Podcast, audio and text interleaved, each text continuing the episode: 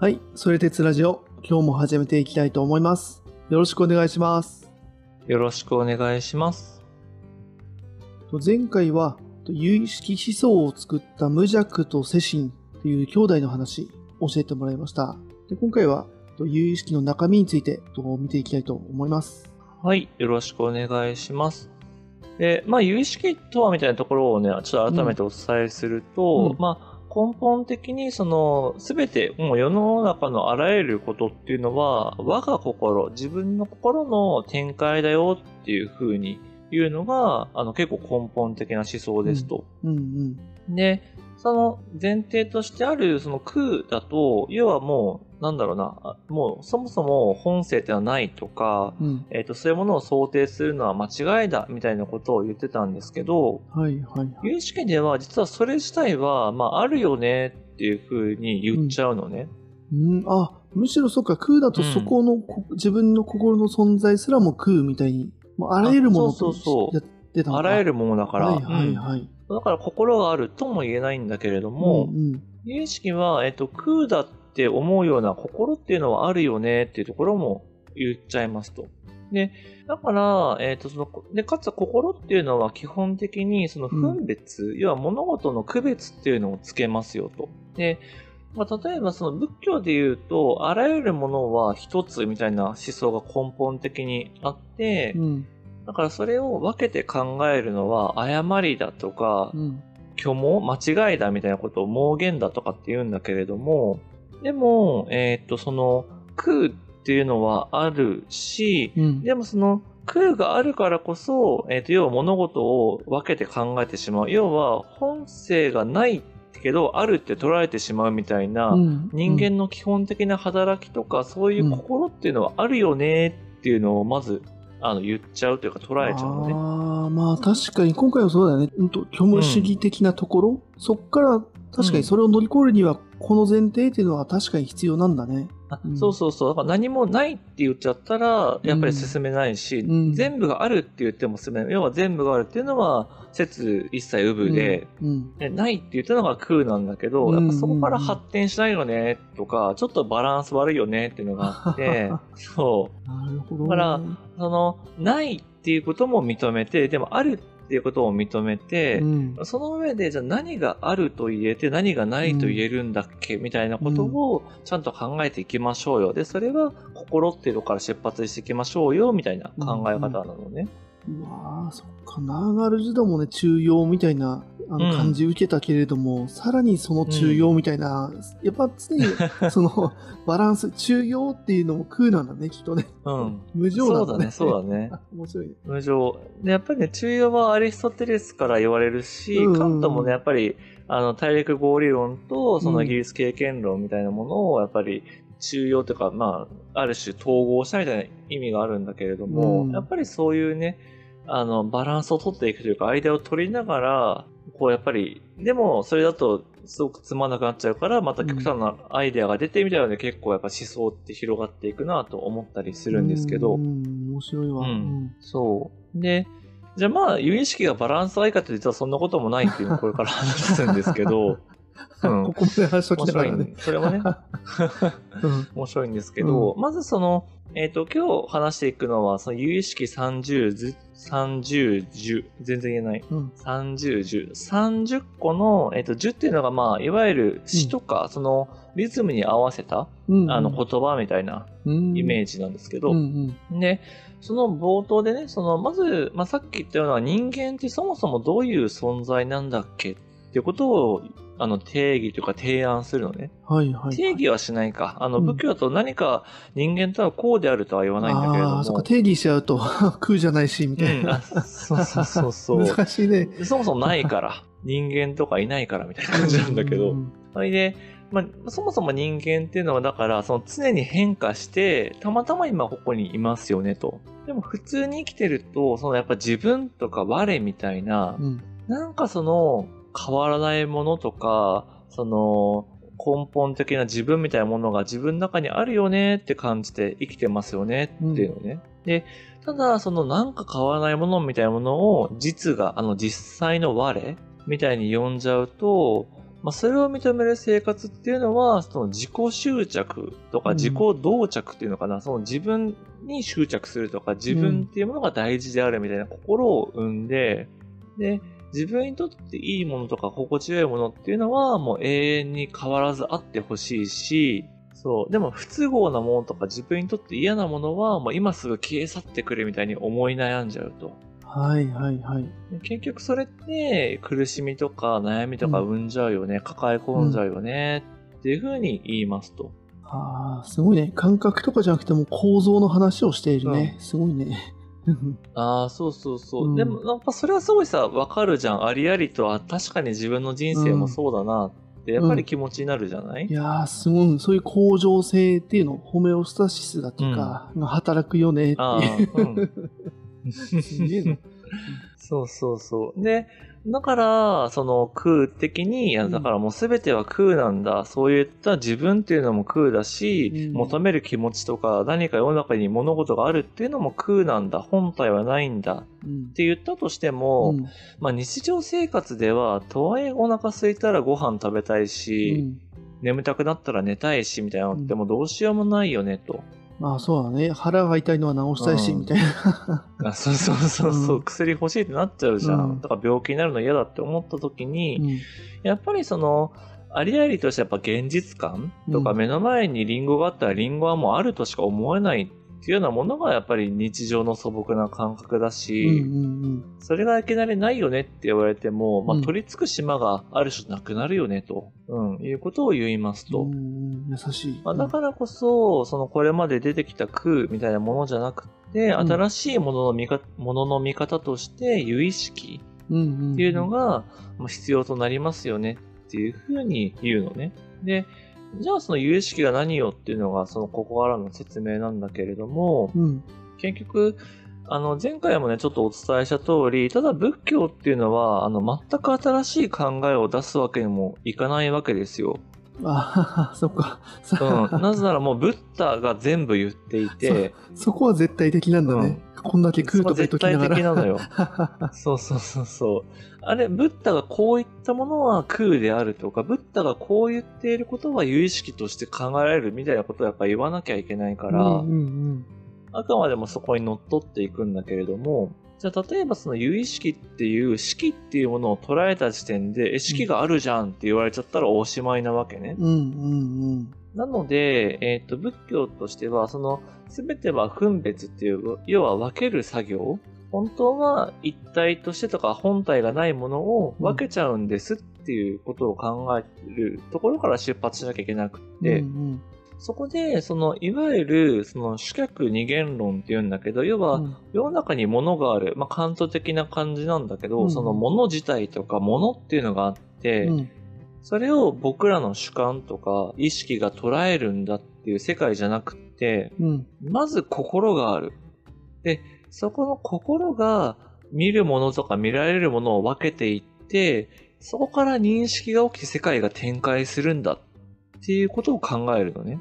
うんうんちょっと分かりづらいと思うんだけど、うん心が見るものと見られるもの？うん。例えばカントで言うと、カントのコペルニクス的展開って、うん世の中に物があって、僕らはそれを見てるんじゃなくて、うん。僕らの認識作用がうん。世の中にあるものをある種決めているとか、世の中の捉え方を決めているんだっていう認識の主体をその僕らの理性っていうのに取り込んだっていうのが、なんだろう、展開だあよ、ー。すごい転換だよって言ってたじゃない。うんうん、そっかそっか。あの、もの自体があるからあるんじゃなくて、えっと、うんそれをこっちが捉えてるから、だから、そのもの自体があるってことを証明できるのよねっていう、ちょっとその 話。認識できるかな？あの、うん物自体は、えうんっと、あるってもある種決まってて、ただ認識はできないんだけど、うんそうそうそう。でも、その認識の主体っていうのは、あくまでも僕らうん、の人間の側なんだ、みたいなうんうんうん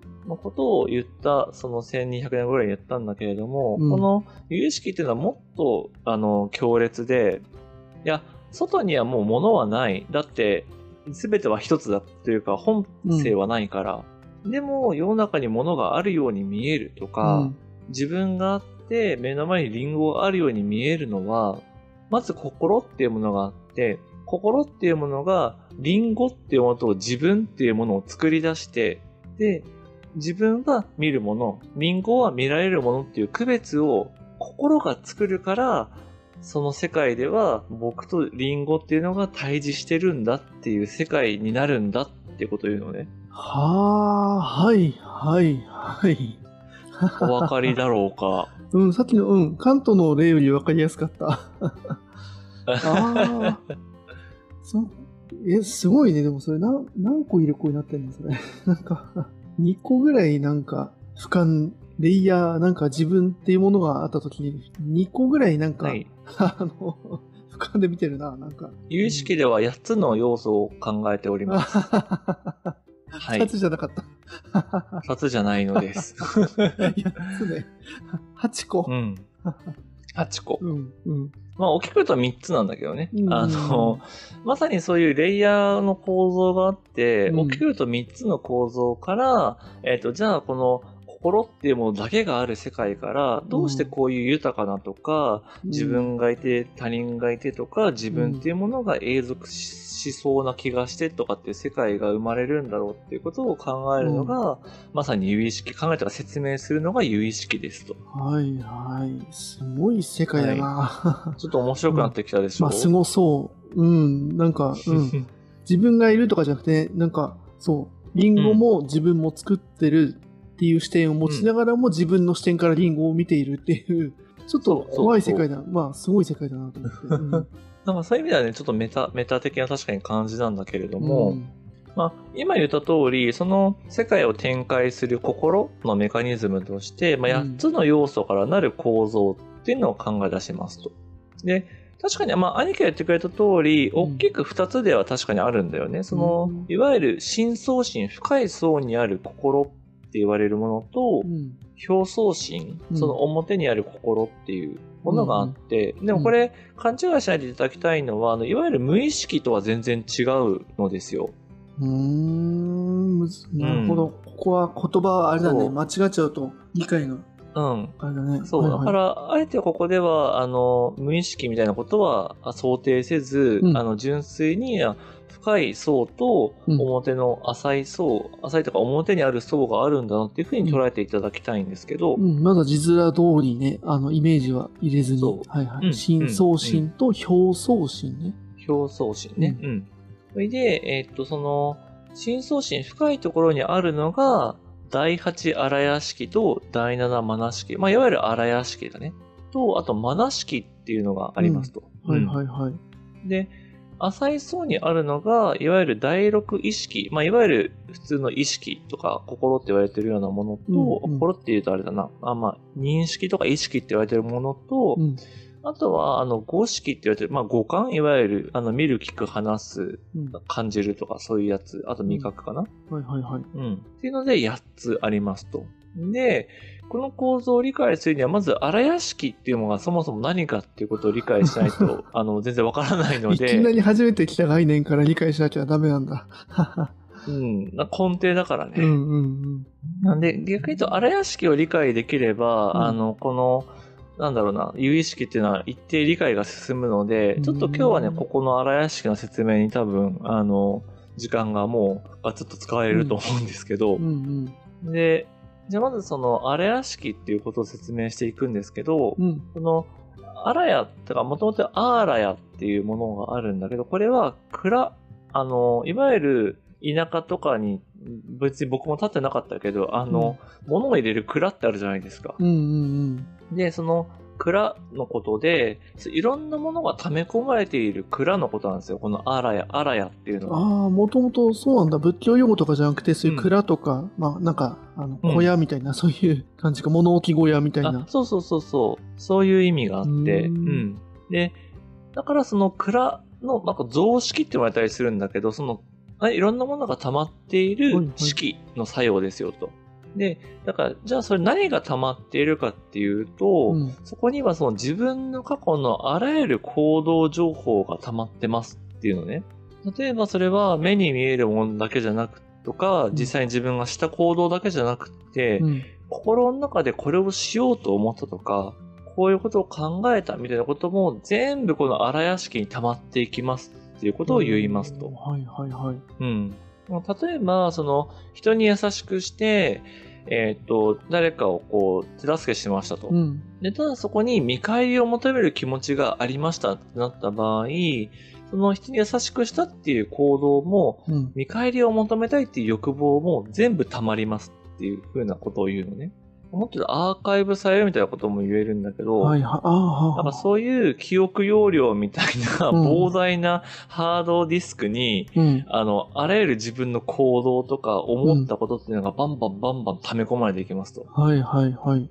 で、えーっと、そういう行動情報っていうのは溜まっていくから、うん。その溜まったものがある条件に触れたときに、その行動情報から現実の情報がこう取り出されますっていう、過去の経験に基づいて今の経験と行動が起きますみたいなことを言うのね。うーん。うん。うん。うん。だから、例えばその、人間が自由かどうかみたいな話をしたときに、自由みたいなものを想定しちゃうと、いわば全く関係のないとか、いわゆる演技というか、因縁の因果の世界。仏教って因果とか演技っていうのを大事にするから、うん。うん。原因と結果が常にある。で、それによって、あらゆるものが変化し続いていくっていうふうに言うんだけど、うん。うん。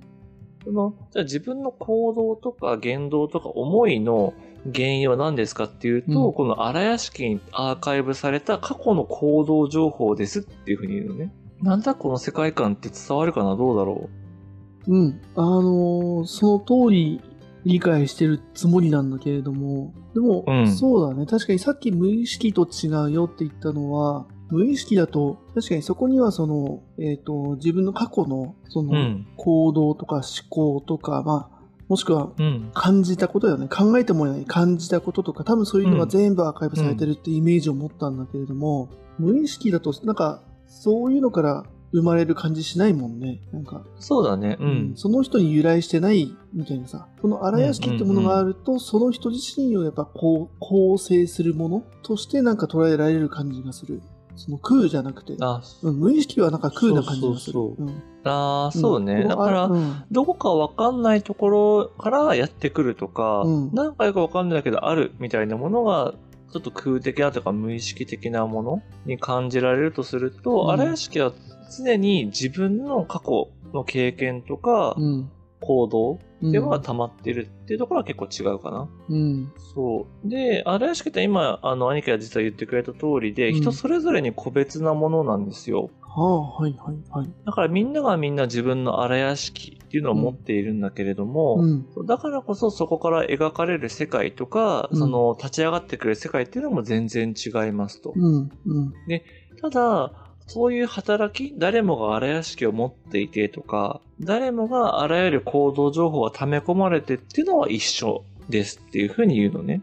うんうん、みんな、あれか、まあ、ハード、ハードディスクは持ってるよね。そこに保管してるものとか、保管の仕方とか、うん。フォルダの階層の分け方は全然違うけどね、みたいな話だね。うん。そうそうそう。うんだから、全員が、えっ、とね、フォルダ分けもね、多分されてないんだな、荒屋敷の中だと。とにかく、起こったことを全部溜め込むっていう、なんかもう超強力なハードディスクを全員が持っていますっていう設定は一緒っていう。はいはいはい。そうう。んっていう感じで、そう。で、実は結構怖いのが、怖いっていうか面白いのが、うんその、荒屋敷のじゃあ対象、その過去の行動って何よっていう話なんだけど、うん。これって実はその、行動情報とあと肉体と自己っていう3つがあるっていうふうに言われてるんだけれども、あ、自己を取り巻く環境か。うん。うん。だからその、まさにその自分を取り巻いているものとかある肉体とかその中で起こることすべてなんだけど、うん。これは実は今生きている、例えば僕らで言うと30年、40年ぐらいの人生だけじゃなくて、うん。いわゆる輪廻をした過去のあらゆる性における行動が蓄積されてますっていうのね。おー、仏教っぽくなってきた。はいはいはい。そう。だから僕らは、まあデジャビュみたいなものもちょっと違うかもしんないけど、うん。なんかその、この人生での経験、だそしたらさ、赤ちゃんはゼロで、うんあの、要は何もないものになっちゃうじゃない？あ、うん。さっきそう思ったあれ。経験がないから。うん。でも、赤ちゃんでもその前の性、まあそれを言ってあると捉えたときに、うんそこでの構造情報は持ってるから、その荒屋敷に基づいてやっぱ生まれてくるし、生きるし、世界を認識するしってことが起きるのね。で、僕らは前回人間かどうかもわかんないから、もしかしたら虫だったかもしれないし、とか鳥だったかもしれないし、とかいろいろあるんだけれども、うんうんそうそうそうそう。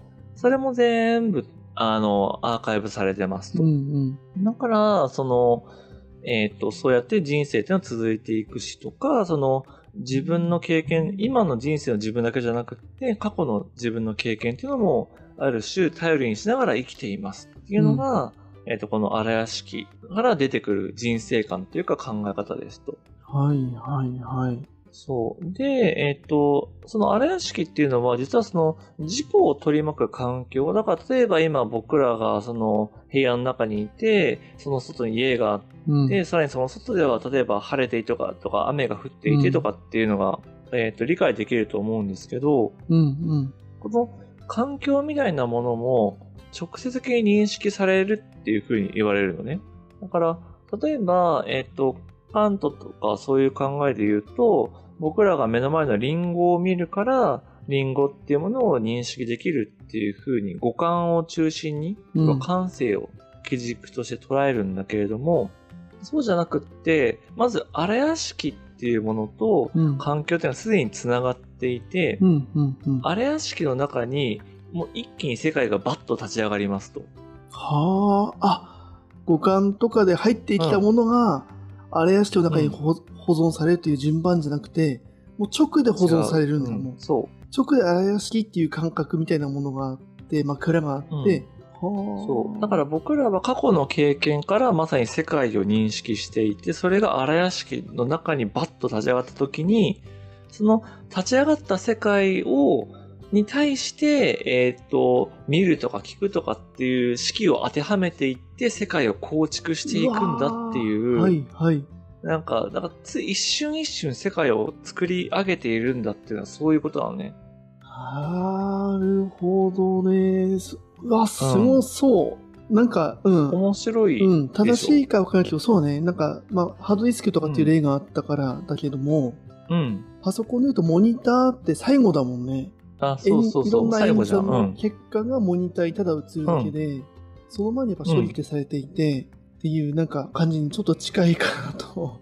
あ、でも近いと思う。だからやっぱ人間がそれ何かが起きたとか、うん見たっていうふうに理解するのは最後で、めあの、有識的に言うとね。うん。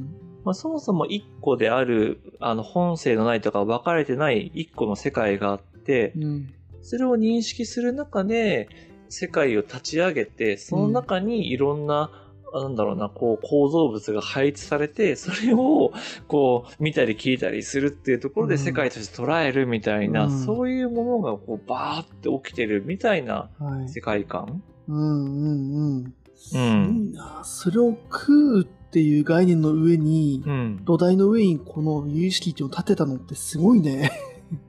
よくぞそれを立てたって感じする。ううんん。うん。いや、そうそうそうそう。うん。ギリ空の話の、ま、ままというか、つながるんだよね。空を否定してないから、すごいよね。空を否定しないと、その、人間の中ではまああるとされるみたいなのって空では否定されそうなんだけれども、ちゃんと空っていうものを尊重、リスペクトしながら、その上にこの有意識、その物事を、その言語と自分を、っていうものがパッとこう、形作られてそれを認識してって、うんすごいね。それは論論理的に破綻してなさそうっていうのが、うん。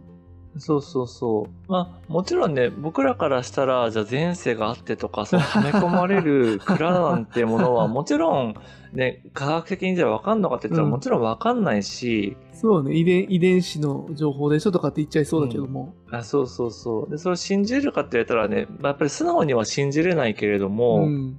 一旦そういったものがあるとか、荒屋敷っていう働きがそうだって、一旦理解すると、うん。確かに言えるよねとか、うん。結構わかるよねみたいな感覚になると思うんだよね。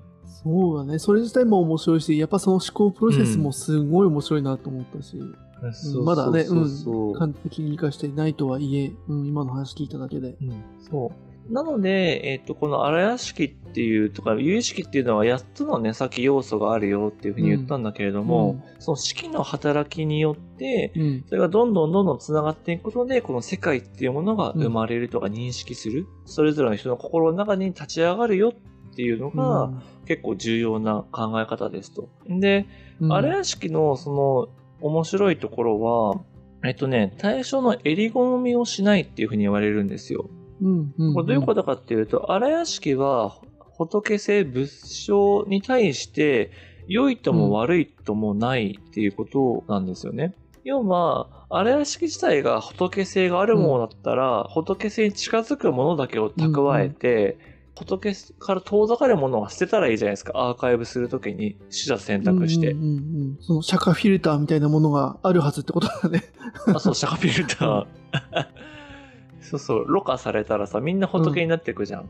うんうんそういうのはないんですよ。だから、良い行いとか悪い行いも全部アーカイブされますよっていう風にうん。言いますとうんう。んだから、仏になるっていうのは実は荒屋敷の働きじゃなくて、その上にあるマナ式とか、その意識とかの働きというか、それによるんだよみたいなことを言うんだけれども、この後。うんはいはいはい。で、あともう一個面白いのは、じゃあその死って何よみたいな話があって、っていうのは、その全てが心の現れる世界だったら、荒屋敷がある限り死なないじゃんみたいな。うん、確かに、そうだね。肉体っても存在しないし、死にようがないね、確かに。うんうん。そうそうそう。ね。で、だからそもそもね、言ってくれた、あ肉体ってのは存在しないっていう空的なところからすると、人間にとっては死もないとかって言っちゃいそうなんだけれども、さっき言った通り、実は荒屋敷っていうのは、その3つのことをあの認識してアーカイブしていて、それが行動とかそういった情報と、自己を取り巻く環境とと肉体っていうのがうん。あるのね。うんうんうんうん。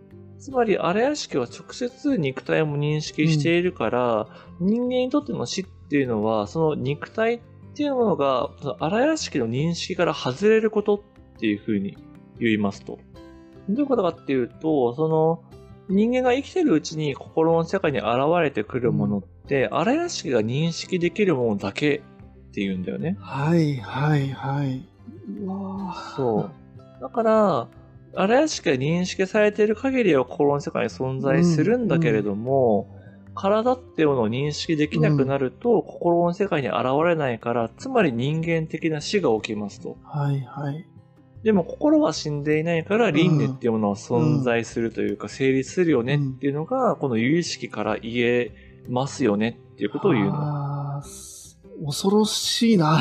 隙がなさすぎるというか、まあ、あるんだろうけど、うん。輪廻説明っていうもんね。前バッタで生きてたとすると、そその、死んだとすると、うんまあ、その時にバッタっていう体う。はうん。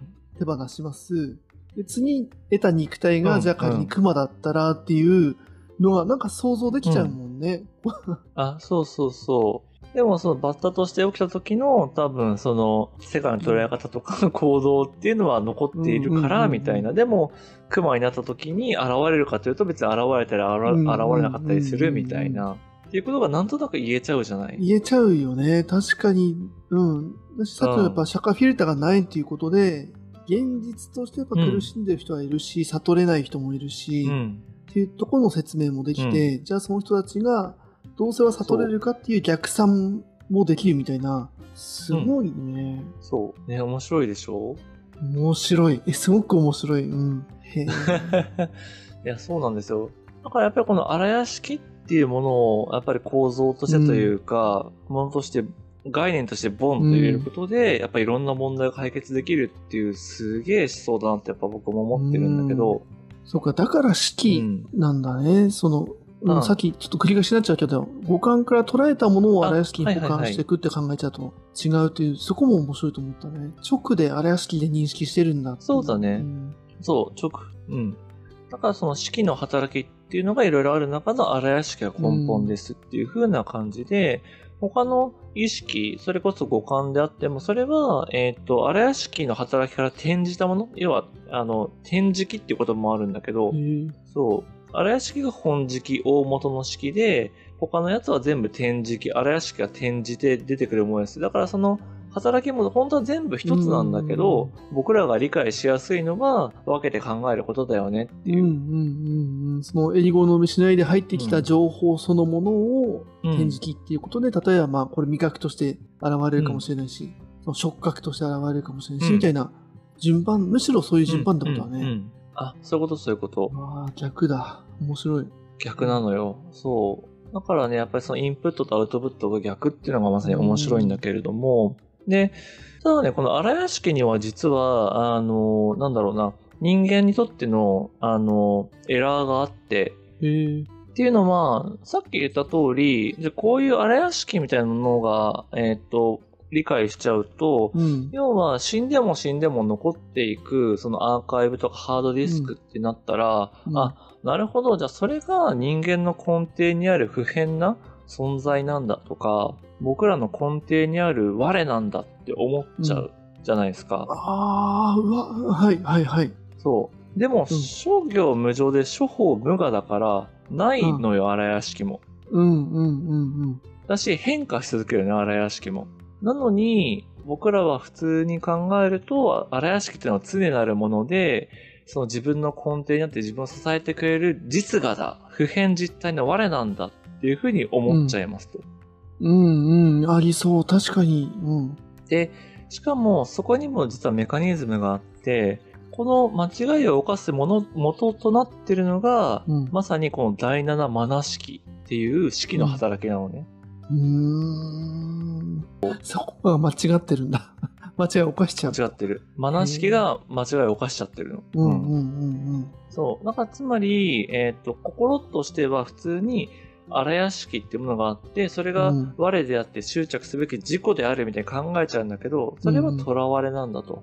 で、それはそのマナ式とかっていう働きで実際起きちゃうんだけど、うん。その執着を手放すことっていうのうんが、ある種悟りの一つ。悟りってまあいろんな形があるんだけど、その一つだっていうふうに言われますと。うーん。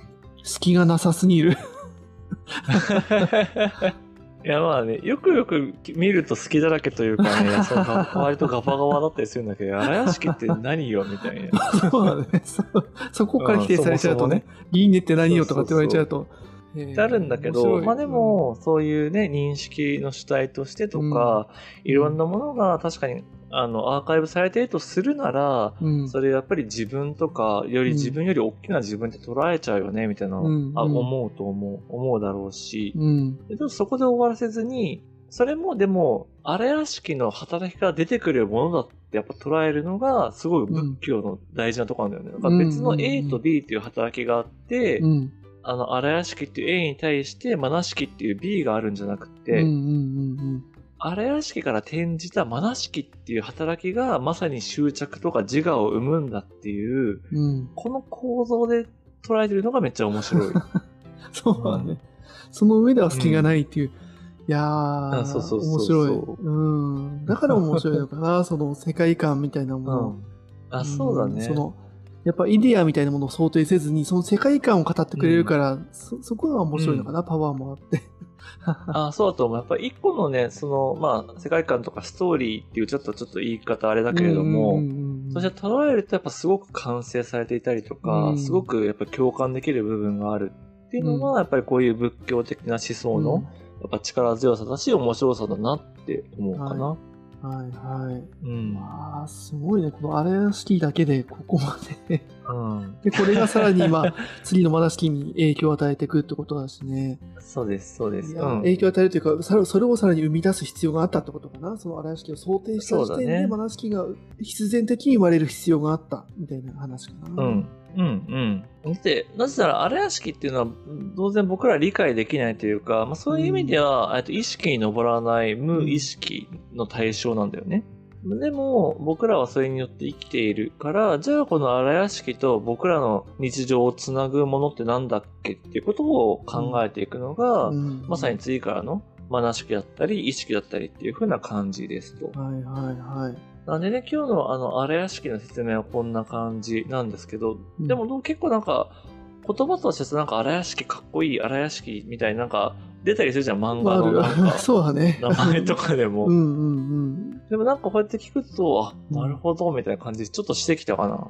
いやー、知ってきたね。うん。なんか、第8巻まであるんだよとか、そういうレベルの話じゃなくて、うん。なんでこれが必要だったかと、どういう機能を果たしてたかあ、っそうていう意そう味でも面そ白いし、うん。なんか、個人的にね、そう、あの、ちょっと多分ずれると思うんだけど、う。うん。あの、ごめん、知らない人もいるかもしれないんだけれども、うん。今回、あの、ハードディスク、あれが好きが蔵でハードディスクで、ただ、はい。やっぱそれを実画と捉えると間違いだっていう最後の流れまで含めて、はい。ちょっとね、あの、広角機動隊を思い出してしまって、ちょっと好きなんだなけど、るほどうんうんあれでね、あの、電脳があって、そこにあの、物理的にそあの、いろんな情報っていうか記憶とかも保存さうん。はいれる。はい。じゃあ、ただその、あの、電脳を、誰かが死んだ時にその電脳別のその、まあ、機体ってあの、体？機械の体があるんだけど、それに、あの、ん。データが詰まった、その、人生の全てが詰まった電脳を移植すれば、人格までその、生き返るか、はい。人間が不死になれるかっていう時に、それは無理だ、みたいな話をしてて、うん。うん。その天皇とは別にゴーストが存在するっていうのが、その、テーマな、テーマというかね、あるんだけど、うん。なんかね、そう、ごめん、広角機動隊知ってる人だったら、なんか、こう、共感してもらえるかなっていう、ね、ちょっと喜びを今感じてしまった。あこれ電脳とゴーストだわ、みたいな。あの、じゃあもしね、あの、こう、経済お好きな方がいたら、ちょっとぜひ、あの、お便りいただけると。で、多分ね、そういった考え方の根底にも、こういった仏教的なやっぱり思想だったりとか、まあ、それこそね、うん物理学の中でもそういう情報とは何かみたいな、やっぱり考えがあったりするから、結構近いものはね、やっぱあると思うん、なんでね、確かに確かに、うん物理学的にね、感動してくれる、くれるというかね、できる人もいるだろうし、う。そうそうそう。いや、なんか面白いと思った。うん面。白い。そうなんですよ。なんでね、あの、なので、まあ、今回は、あの、一旦このような形で、まあ、ちょっと荒々しく説明しましたっていうところで、はいじゃあはい。その次回はね、その、じゃあこの画集、あの、荒々しく我っていうふうに捉えちゃう原因となるマナ式って何なのかとか、まあ、その後にある意識とか、あの、前後意識って何やみたいな話とかっていうのも、うんちょっと次の回で見ながらですね、よりこのうん有意識思想っていうものをしっかり見ていけたらなと思いますので、ぜひお楽しみという感じでございます。いやー、面白い。本当 次回も楽しみに、うん、してますんで、じゃあまた、はい。はい。引き続きよろしくお願いします。よろしくお願いします。ありがとうございます。